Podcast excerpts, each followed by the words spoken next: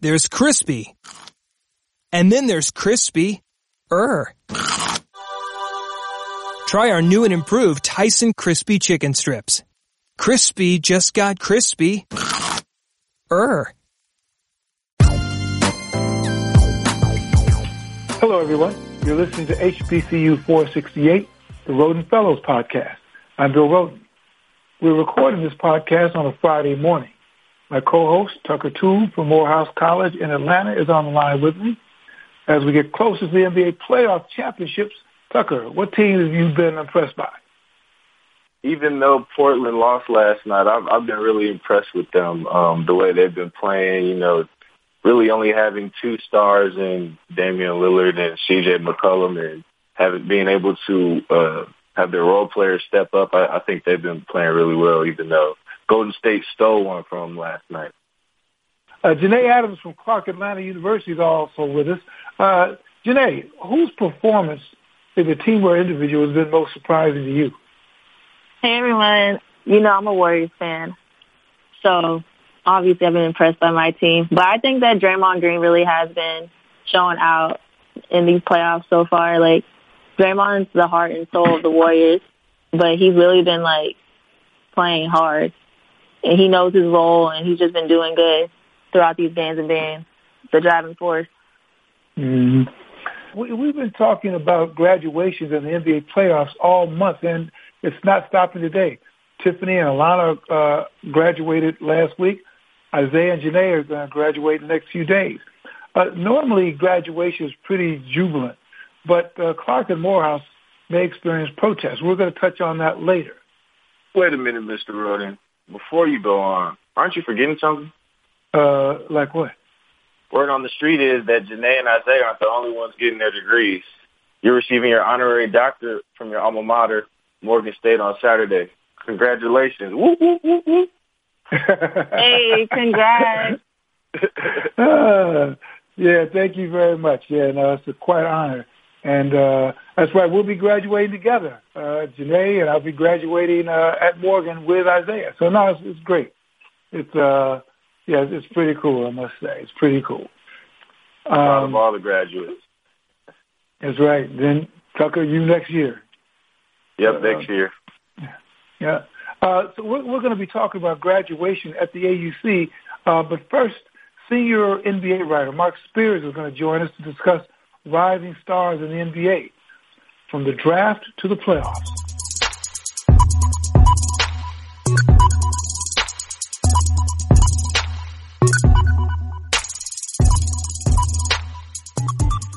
LeBron James isn't on the court this playoff season, but the games I think are pretty exciting to watch. In fact, I would argue that the absence of King James has allowed a lot of fans to focus on the performances of, rising stars like C.J. McCollum, uh, Giannis Antetokounmpo.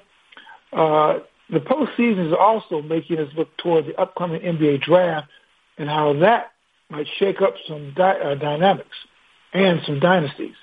With us to discuss all these issues is more and more senior NBA writer for The Undefeated, the great Marc Spears, on his way to becoming legendary. Uh, Marc, Marc's on the line to manage our yeah, Marc's on the line to manage our expectations. Hey, welcome back to the show, Marc. Oh, thank you very much, man. If you say that, then I must be okay. No, man, you beyond okay, man. I'll take that introduction wherever I go. I'm just going to play that audio when I walk in the restaurant, get to the airport, wherever I do. I'm just going to play that loud. I'll be all right. Well, they, they say you don't need you don't need that, like particularly when you're in Oakland, man. You know. uh, and before we dive into that, um, congratulations, Martin. Now you graduated from uh, LSU with a master's in sports business management, right? Yes, sir. Yes, sir. Oh man, that's great, no. my brother. Yeah, no, congratulations. You know, it's funny. I live in an amazing, amazing family with a lot of master's degrees, with doctors and you know, all, all kind of people. I got a cousin that just got a some Obama fellowship, you know, but my mom has a master's, my sister has one, so I'm late. I'm late, uh-huh. and I've been wanting to get one, and you know, kind of just uh to push forward my uh, my development, my ability to you know challenge myself to do different things, and it's something that I've always wanted, and you know, I I need to shout out the undefeated, um, Raina Kelley and Kevin Merida and Sabrina Clark for you know getting the okay from ESPN. Thanks to ESPN for helping me with this because they they funded it. ESPN paid for it. Oh wow! So it oh, uh, it was a wow, two year process, and I know these student students on the uh, on the air right here are like, oh, they they really appreciate that. But essentially, ESPN gave me a scholarship, you know, to Wow. um, further my education. So um, a big thanks to them, and it was a very very proud moment. And to tell a story real quick, it was kind of funny. Um, I'm I, I get up and you know was about to walk into the stadium, and then all of a sudden this guy I met briefly from LSU a couple of years ago, who's their football one of their football recruiters, he invited me to go in the stadium to take pictures Oh, wow. when I have my cap and gown on. Oh So I go in there Oh, wow. and he brings me in the locker room and they have recruits there. So they have photo shoots set up for the recruits. So he's like, man, if you Mm. want to take pictures, you can. So I like basically got my own photo shoot in the foot, I mean, in the uh, football locker room for LSU. Then he Oh, brings me onto the field and then we, we take some pictures on the field and some video of me walking onto the field, which I put onto, uh, social media. And then as I came back into the stadium, Ed Orgeron, the head football coach, was there. So I, I take Oh, a picture wow. with him. So my mom tells Ed Orgeron, Coach, I pray for you every day, every game. And he says, Yes, you do, ma'am. He's like, Yes, I do. So they take a picture. He says, Come with me, ma'am.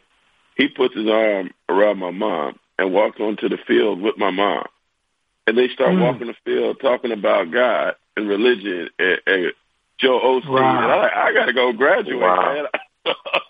so I left my Wow. mom I left my mom on the field with Ed Orgeron as, as I had to go run and uh, graduate. Oh man, that's great. Oh man, that's great. That's a great day, man. but she, Great. yeah, great, she, great, she great enjoyed day. it. Did Yeah, you just so you walked across the stage?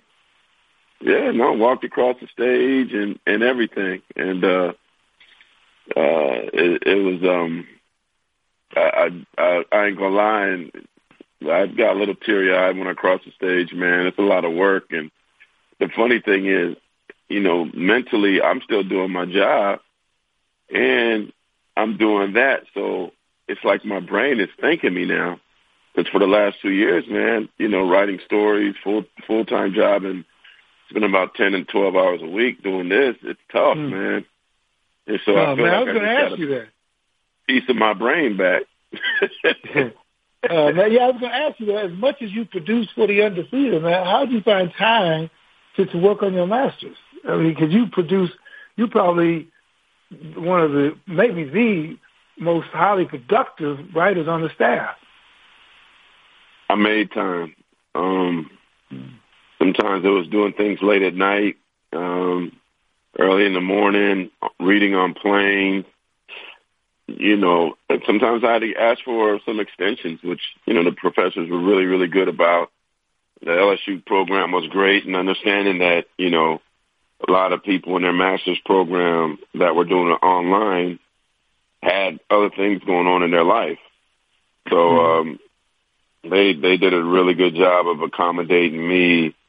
But you know, it was weird. It was it was tough. Like when I say weird, there was a, a two occasions in which I had to um, have a proctor watch me from my computer Mm. if you can believe that, where it was like, I'm taking a test. I had to show him around my computer, under my computer, behind me, put my cell phone away, and this lady would watch watch me for three hours to make sure I. Wow. So, like, for people that think, oh, well, shoot, I, I actually think online is tougher because you're Yeah, not in a gonna you classroom where you could ask the professor. You're, you're not, you don't have classmates where you could, you know, learn from and, and go to lunch with and figure this out together. I mean, it was, you're you're pretty much on your own. There was one student I connect with that's a she's a college basketball coach. I didn't even know that she graduated. And She take she sent me a message saying congrats. And I'm like, oh, I thought you were still in the program. Like, you know, so it's kind of even hard to like build relationships with the other students because yeah, everybody's all over the place. But it was Yeah. an amazing experience. I, I, I'm so glad I did it.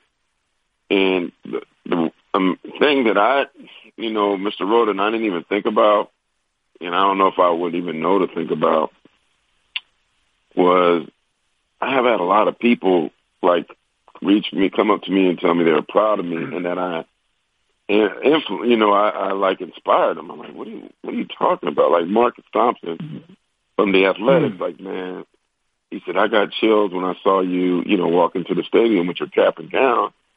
He said I'm really thinking about going to going back to school now, and so mm. I, I didn't think that could have such a such an impact on, you know, what's going on uh, with, uh, you know, it could impact other people, but uh, we'll see. But it, uh, I've gotten some really, really warm messages from folks about, you know, yeah. me, me reaching this uh, educational level. How does this relate to, or how does this compare to when you got your undergraduate degree? Was this more satisfying? You know what? I don't get me wrong. I I cried after I got my my bachelor. You know, uh-huh. but I I think perhaps that was more from disappointment from you know my college basketball career, and I because I went to three different schools, um, mm-hmm. so it was pretty emotional when I when I got it done. But I think this was more impactful because I don't I don't know a lot of people like me that got master's degrees. You know what I mean? Mm-hmm. And to me, like it's funny when I got my high school degree, I didn't really celebrate because you're supposed to get your high school degree. To me, you're supposed to get your bachelor's degree. I mean, that's just, I think the mindset, uh, even as, as black folks, it has to be a given that you get your bachelor's to me. Unless you got some special way, right. we celebrate it, but you're supposed to. So like getting a higher level degree for anybody who gets it that I run across now, I want to hug them and tell them congrats, tell them you made it through the storm because it's one thing where, you know, I was hooping and going to school, I mean, that wasn't that hard. It, it's amazing because I got straight A's and I had a 2.8 when I was in college. I was actually on probation when I started at LSU because I had a 2.8 in hmm. college. and, but I was like, what was I doing back then, man? Like, you know, you're just younger. You're not taking it as serious. You're messing around. You, you know, I was actually more focused during the basketball season than when I wasn't in basketball season. So I guess what I'm learning is I, I probably do better when I have more stuff I got to get accomplished because I, I make better use of my time. Mm. When when most uh, journalists pursue their master's degree, they pursue it at a school of journalism. So, do you think more sports journalists should study sports business management and how critical has it been so far, you know, in your in your writing and in your reporting? Oh man, that's a great question. Um, I, I think it's really uh, opened my eyes a lot because when I graduated from San Jose State, I actually minored in psychology, and uh-huh. that, believe it or not, has really like helped me in terms of the questions I ask, I ask really introspective questions. I think at least, and Kobe Bryant once told me, you know, you always ask some Dr. Seuss ass questions all the time. But he said it in respect. like it's like he's like you ain't just gonna ask me like you know something that's just the norm. I, it, it's something that's thought provoking. You know what I mean? And uh, right. but I, I appreciated him saying that. So you know, I do think that business and sports business is two different worlds, man. Like I learned so much about the world of sports in terms of like building stadiums and mm-hmm. running an athletic department mm-hmm. And human resources and just just like every different aspect and you know being in the Bay Area with the Warriors about to open this new arena, you know I'm paying attention more to uh, cost and how much they're going to make in the long run, and you know mm-hmm. things like the fact that the Warriors made a mistake and signed a television deal for 20 years, not knowing that they're going to be a champion, you know, and and how much mm. money they're losing now because wow. uh, they they signed a long term deal. I'm hearing the Giants actually get more on their television contract than the Warriors do. But oh, wow. you know, the, the Warriors probably have 10 times as much viewership on television. So, you know, it, it sports now, there's a lot of talk about contracts. There's a lot of talk about teams being purchased, arenas, television contracts. You know, uh, I've had two lockouts since I've been covering NBA. You know, so if, if you think that you're going to come in now when people love the off season so so much, and it's just going to be about the basketball or the football or the baseball, you're making a big mistake. There's just so much you got to learn about the not just the X's and O's, but the dollars and cents of the game. And uh, so this, I think, helps me understand much greater uh, when the stadium stuff is talked about, or uh, free agency is talked about, or collective bargaining agreement is talked about, or why a team is doing this, or why they're uh, selling season ticket licenses and some of the games that franchises p- play to to get money out of the um, you know the the season ticket holder. Um, you know, I, I I laugh at a lot of stuff now because I feel like uh, I know all the recipes now. like I I know the tricks that they're playing, and so I'm sure I probably annoy the Warriors a little bit with some of the things I talk about in terms of uh, you know their their new stadium, and you know when I hear that oh it's privately funded, you know yeah it's privately funded, but they're going to be all right. They're, they're they're making some money in the process, and I, I love when these teams do this. uh you know, uh, season ticket licenses is basically like a tax-free loan that they're giving a team. You know, for example, the Warriors, I think they're charging ten to fifteen thousand dollars per seat per ticket for the new place, and you know they finance it, and then they're gonna give you your money back in thirty years. You know what's what's that money gonna be worth in thirty years, right? And so they're basically getting a two hundred and fifty million dollar, you know, roughly um, tax free loan to help them put towards their new new arena. You know, it's smart, smart business, and wow. nobody's saying no. That they the fans aren't jumping together to say we won't do this. They're doing it, and mm. and it's not just the Warriors; it's other franchises as well, going into new venues and new places, and um, you know that these sports teams have so much power because they know that if you don't want them, somebody else will take them. Wow. Two questions: Is the city better off with a stadium whether it's football, basketball, or without? And do you think Seattle will ever get a uh, a basketball NBA franchise? See, here's the, the question with Seattle is, do they expand the NBA to do it, or does a team move?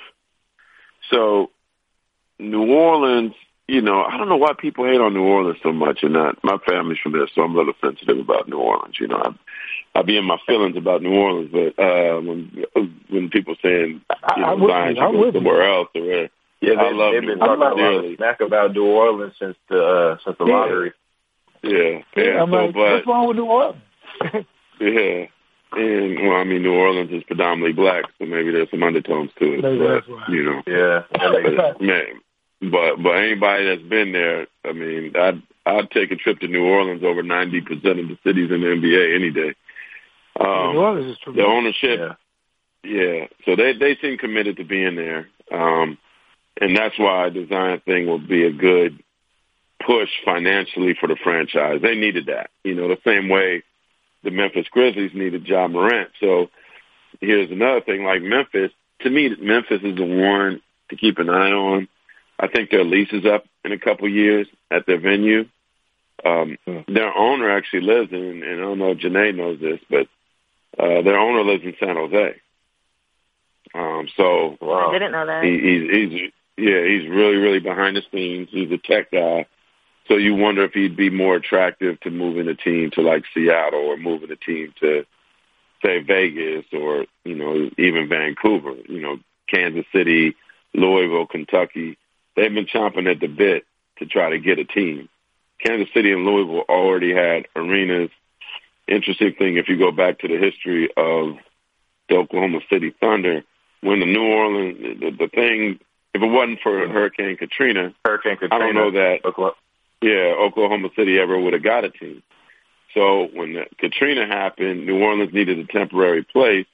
They also considered, I think, uh, Louisville and um, Kansas City because they had venues already, and they ended up picking Oklahoma City basically because of the proximity. Um, that helped Oklahoma City tremendously, and then they got two of the worst trades in, in league history with Seattle going to Oklahoma City and Vancouver going to Memphis. You know, with all due respect to those two cities and the people there, I mean, Seattle and Vancouver are two of the most amazing cities I've ever been to in my life. Uh, so that was a mistake from the NBA, uh, but it is what it is. But I'm, you know, Memphis is, a t- I think, a franchise to keep an eye on uh, for potentially moving. If not, the NBA could expand. Uh, there, remember, there's a hockey team going to Seattle. But the one thing that Seattle keeps messing up is they haven't been able to do like what the Warriors are doing. They're not building a waterfront property. They haven't been able to figure that out. So their hockey team and Mr. Rhoden, I know you've been there probably your share of time. Yeah. They're like renovating the old arena that the Sonics played in. Uh, which is like okay. in right outside of downtown and like this nestled in the neighborhood. And, you know, I keep hearing rumblings that the Mariners don't really want a basketball team to come because that could affect their business a little bit. I don't think the right. Seahawks yeah, care, yeah.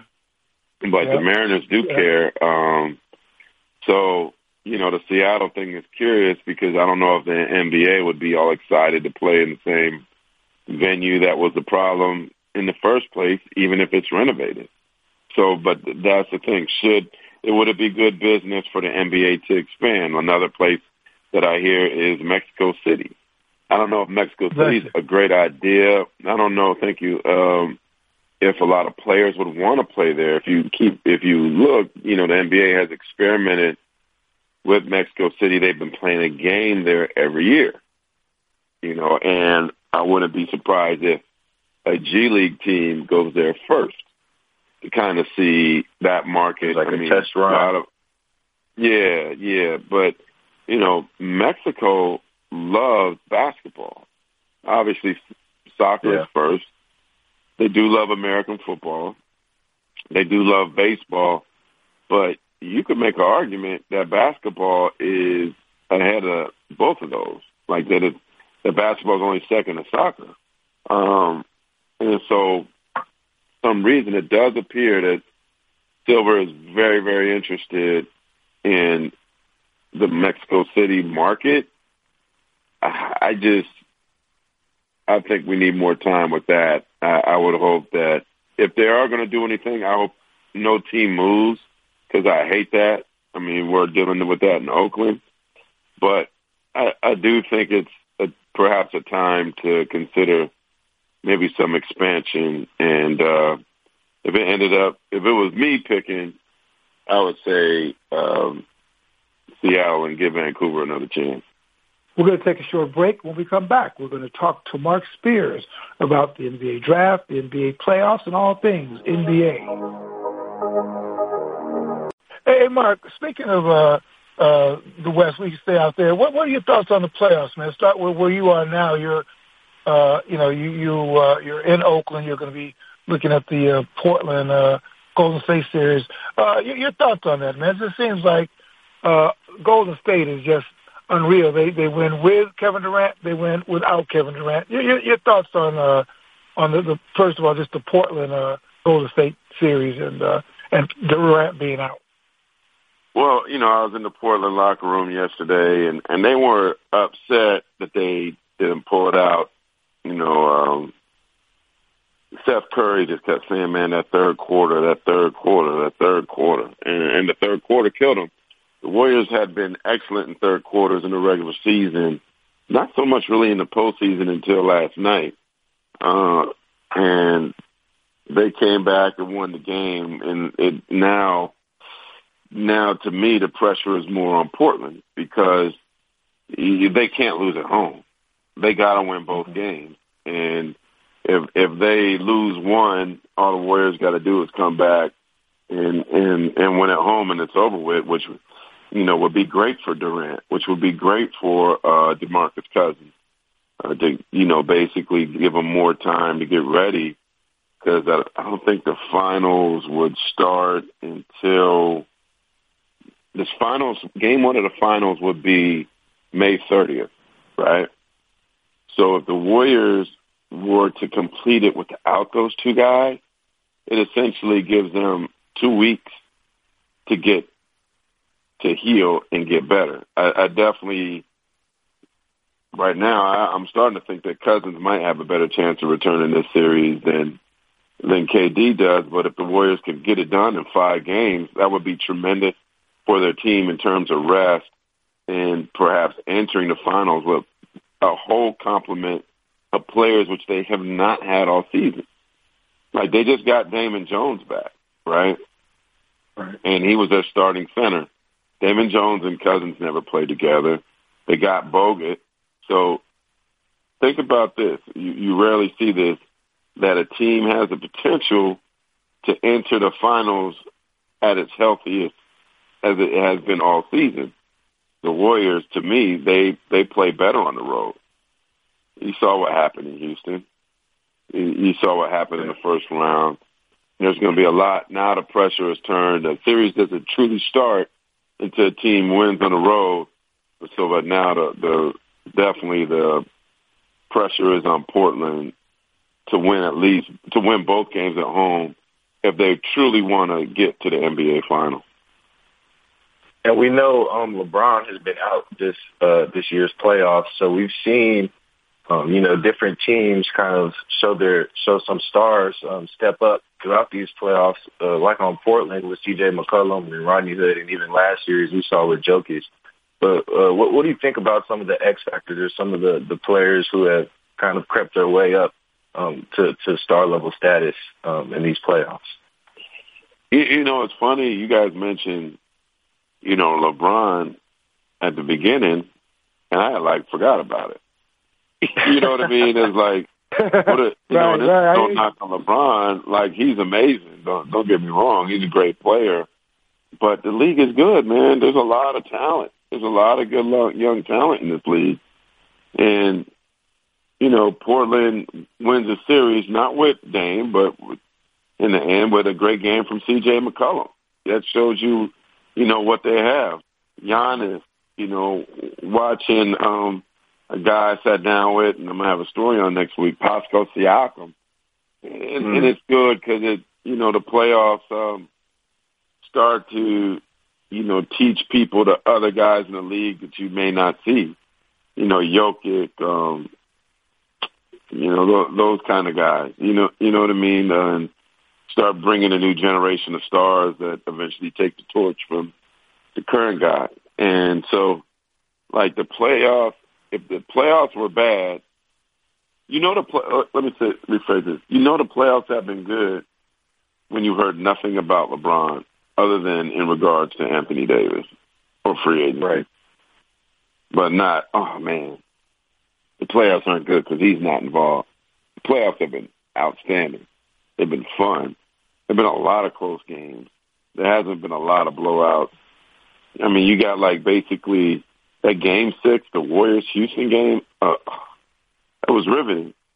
Then you had the way that Toronto won. Uh, Multiple games way that so far. Yeah, yeah. Portland going into Denver and finishing off. I talked to one of my buddies from Denver today. He's still mad about that. Um, you know, there was there was some really really good. We've seen some great basketball, and it must be great because nobody's talking about LeBron at all in terms of actual basketball. What, what are your thoughts about um, uh, the Greek Freak? I mean, you were talking about new stars. Uh, your, your thoughts about uh, uh, Milwaukee and Toronto, and then just sort of where you think some people are going to end up. You know, you saw that some people could consider it a, a disappointing uh, Boston series. I, you know, I, I don't know how you feel, man. The more I see, the more I look at Kyrie, if you're a Knicks fan, the less I want him in New York. But, but your, your thoughts about Milwaukee yeah. first and the Greek Freak and all Um, this is his time, man. Like we keep talking about him, perhaps being the best player in the league. now it's his time to prove it. Um, they could have lost game one. Kawhi's not going away, and perhaps because Kawhi is so quiet, we don't really um, think about him as one of the top three players in the league, or perhaps the top player in the league. He doesn't get in that argument, but you know, he he's been amazing as well. But um, this is Giannis's chance, man. I mean, Mr. Rhoden, they haven't been in the finals since '74. '74. I saw Oscar Robertson at the game the other day, and he was the the last year he played was '71. That's when they last won it. Everyone, you know, so this is a, a city that if they win and they make it to the finals, whether they make win the championship or not, just getting there would be so much for mean so much for that franchise, so much for him, so much for for his profile, so much for small market franchises as well to show that if you build it, titles can come, winning can come. And, you know, Milwaukee did it the right way and put the right players around them and just continued to make their roster better. And um, so this is um, if if he truly wants to get the attention that the elite guys get, he has to make it to the finals. Now, as far as Boston is concerned, ah, so disappointed in them, man. I had such high hopes for them. They were probably the most disappointing team. They were the most disappointing team in the NBA this season. Where they go from here, and we shall you, see. You, you know, you I, speak about you, you speak about Boston. Um, Terry Rozier expressed his, you know, thoughts on the season, saying that he kind of struggled coming back this season with Kyrie coming back into the lineup. What were your thoughts Yeah. on on him saying that? Yeah, I mean he had he had an amazing role two years ago. He had a you know a great run, and they showed that they could win without him. But how could you not take Kyrie? Um, so it, it probably was hard for him because he proved that he could be a starting point guard in this league and could be great with that group of guys. Um, the question is now, I mean, I wonder privately, like, does Boston still want Kyrie? Do they think he's a great fit for this team? Do, or do they think um, it's better to move on without him? I mean, they they did a lot to get him. You know, you, you don't want to lose an asset like that for nothing, especially not to a rival like New York or lose them to Lakers or anybody. So I, I think the Celtics are in a very peculiar position trying to figure out what's best for him. Obviously, Kyrie has the power, so ultimately he'll make the decision on what happens for the Boston Celtics. But then again, you got to think about like, is the Anthony Davis thing good for him? If you don't know whether Kyrie's coming back or not, would it gut your roster? If you is, is trading Anthony Davis for Jayson Tatum, Jaylen Brown, Smart in a first worth it? Like, will be will, will your will your basically your team be gutted too much to be special? And then what if you do that and Kyrie leaves? You know, is it worth doing that? And then Kyrie leaves, and you got your team for Anthony Davis who was, you know, basically Gordon Hayward and and Horford and Scary Terry to play with. I think they'd be really good, but does that entice Anthony Davis to stay or want to go somewhere else? It's got that's a weird dance that um you know. In my my prayers to Danny Ainge that he you know gets better soon. That Danny and the Celtics gotta gotta play. Um, you know, but ultimately, uh, uh, uh, you know, the Celtics were a very disappointing team that I think had they done what they were expected to do, we wouldn't be talking about all this right now. Jimmy Butler yesterday. So you know Philly, they had a good little run, and then lost in the end. But Jimmy Butler put on Instagram yesterday, like to Philly and my teammates, thank you. You think that he's gonna leave Philly and well, like where will he go? Where do you think he's gonna go? Um, I was kind of the timing of that is weird because he might be coming back, but maybe yeah, maybe Janae he's, he's letting them know uh, by saying goodbye that it's that it's over with. Um, Jimmy's going to have a lot of suitors. I wouldn't be surprised if the, both the Lakers and the Clippers want him. New York could want him. I mean, I think everybody just assumes New York's going to be Kyrie and, and Durant. They could end up losing the opportunity to get both of them and end up with nothing. Who knows? You know, uh, free agency is a, a dance with a lot of surprises and, and turns and twists. Um, but for Jimmy to put that in now, to me, that that seems like a goodbye letter, and that he has his mind on another place. Hey, hey, hey Marc, just finally before, before I let you go, man, what what um, do, you, do you think? Uh, number one, just of Zion, uh, Zion Williamson. I, I happen to agree. I think New Orleans is great. You know, Alvin Gentry, as you know, is a great guy, and probably would be the best coach for a young player. You know, like uh, like Zion. Uh, what, what, do you, what do you think of him? Uh, if you kind of get a sense of what impact he can make on New Orleans, and then just sort of your your who do you think we're going to be seeing May 30th play for the uh, championship?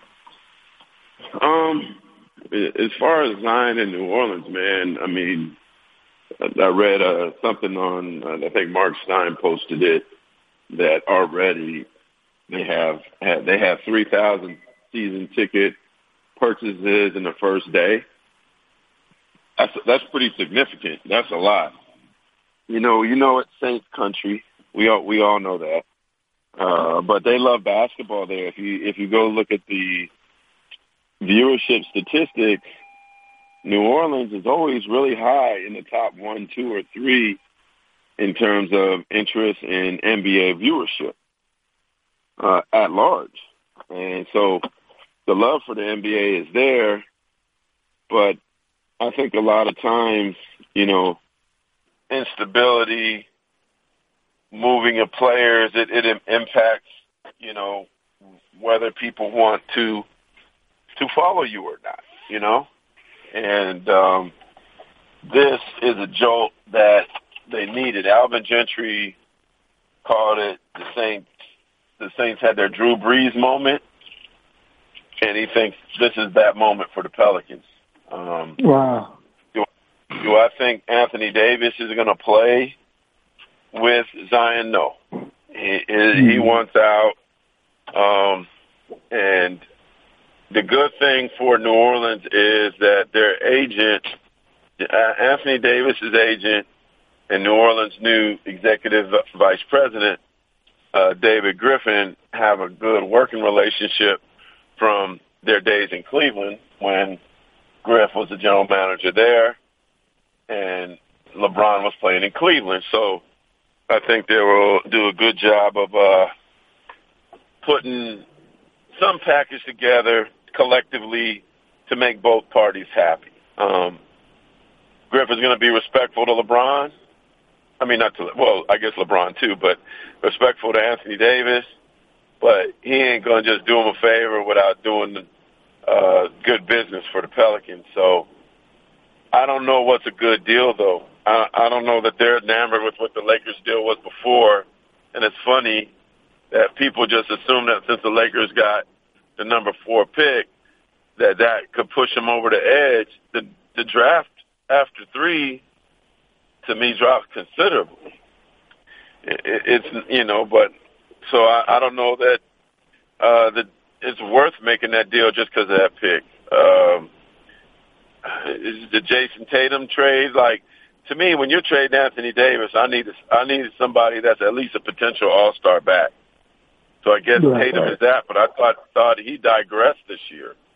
Um, yeah, absolutely. I mean, mm-hmm. I like I, I actually like the Lakers trade probably more than most because to me it's just a lot of talent but then keep in mind, like, okay, if you get Kuzma and Ingram, you're you're only getting them you're getting them at the end of their rookie deal. So these guys are probably going to want max money soon. Are you willing to pay them that? Do you want to pay them that? Because by acquiring them, you're going to basically commit long term to them because those are the assets that you got. So you know, Griff's in a really, really tough position. And I wouldn't be surprised if he just you know lets Anthony Davis go to camp with uh, Zion. You know what I mean? Hmm. Let him wow, see what that's like. You know, uh, wow. you know, maybe, maybe you might like he, it. You know what I mean? He didn't have to trade him, right? He didn't have to trade him. I mean, look, as as Alvin Gentry said, Anthony Davis is under contract next year. Right. They have until the trade deadline to move him. I still think somebody would would take him at the trade deadline. So, you know, you go into camp and Zion's great and he's taking pressure off of you, and you still got Jrue Holiday and you still got Elfrid Payton. Eh, maybe, maybe I, I think they be rolling the dice. I, I'm getting no inclination at all, at all that Davis wants to give it a chance. Zero. I know. But he may not have a choice. He's under contract. So That's right. Um, it'll be, it'll be forty million dollars. That's forty million dollars for Yeah. you yeah. play what we tell you to play. Yeah. Yeah. We shall see. Yeah. Our guest has been the great Marc Spears. He's a uh, senior writer, prolific writer for The Undefeated, and a recent graduate uh, with a master's degree from Louisiana State University. That's, that's, still, that's, that's a great, great, great, great accomplishment, Marc. Man, congratulations, man. So proud of you. That, that's really great. Man, it was a pleasure being on, and uh, love you all, and go Tigers. Yeah. all in LSU now. Hey, Marc, thanks so much, man. Thanks, all right, now. Y'all take care. Thank you, Marc. Appreciate it. Hey, everybody, we're going to take a short break, and when we come back, we're going to talk about graduation at the AUC and why members of the Westboro Baptist Church may protest. We'll be right back.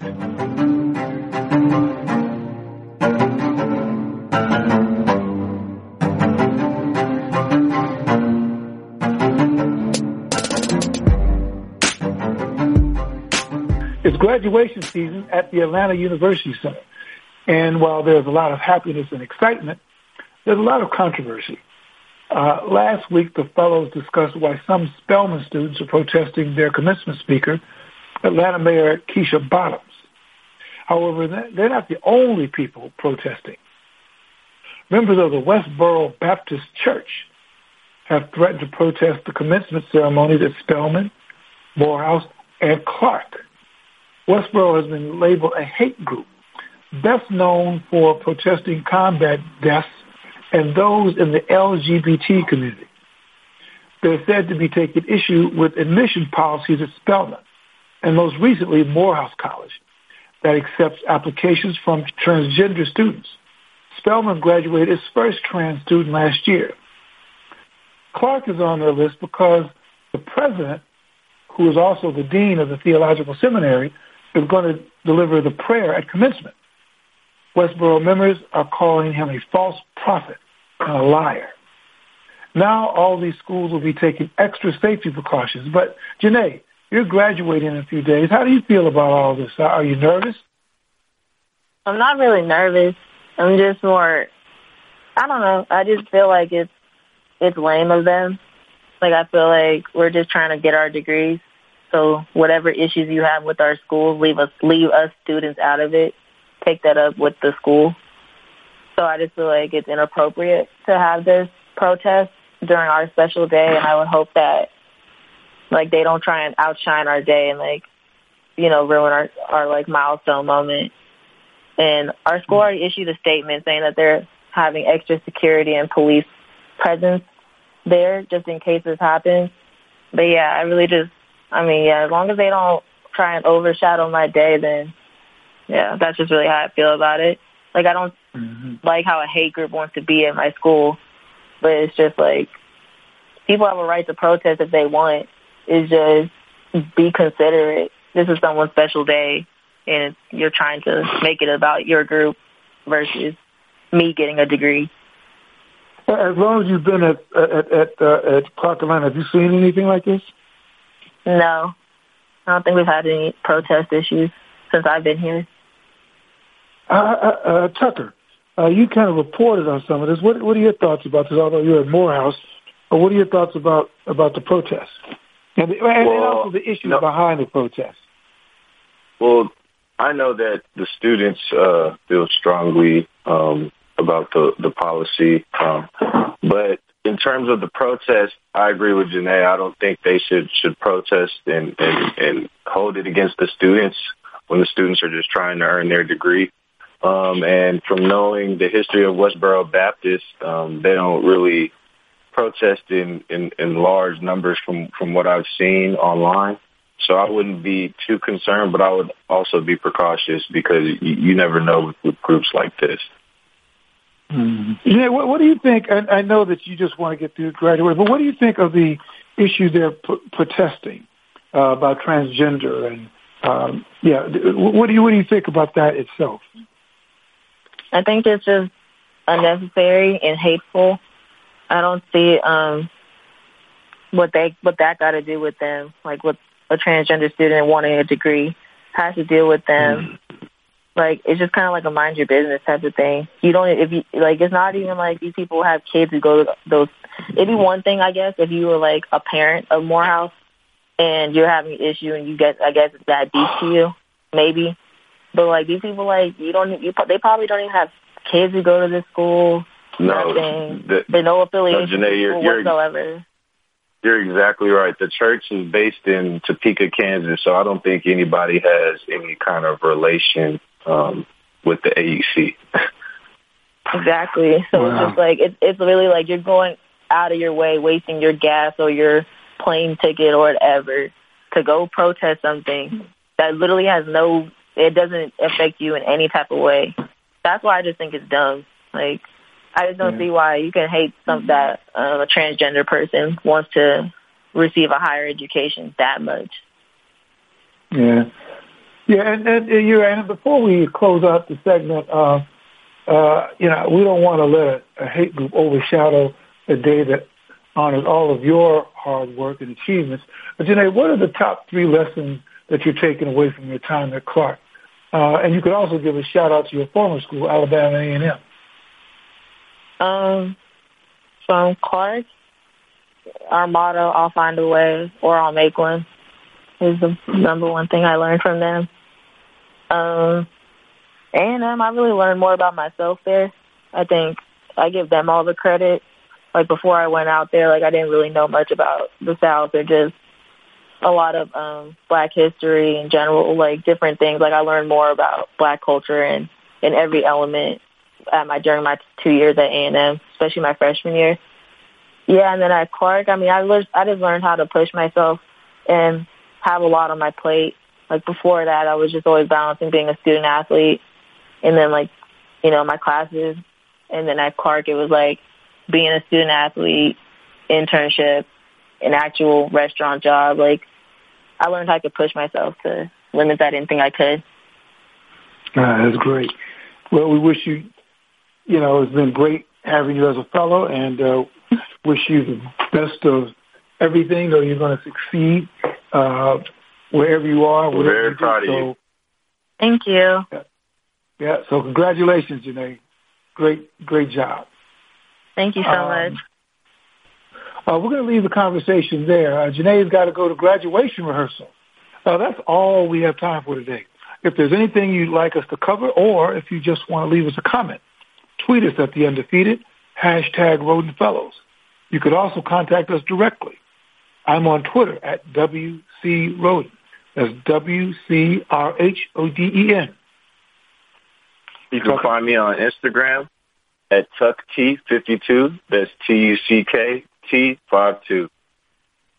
And you can find me on Instagram and Twitter at Janae N. Adams, J-A-N-A-E-N-A-D-A-M-S. Thanks for listening to the Rhoden Fellows podcast. This show is produced by the wonderful Aaron Matthewson. Special thanks to Tarika Foster Brasby and the ESPN digital audio content team. I'm Bill Rhoden, and I've been your host. Get all of the HBCU 468 podcasts as well as The Right Time with Bomani Jones and The Morning Roast by subscribing to The Undefeated on the Listen tab of the ESPN app. Join us next week for another HBCU podcast. And don't forget to make The Undefeated your go-to site for a soulful look at sports and entertainment. Have a great week, everyone.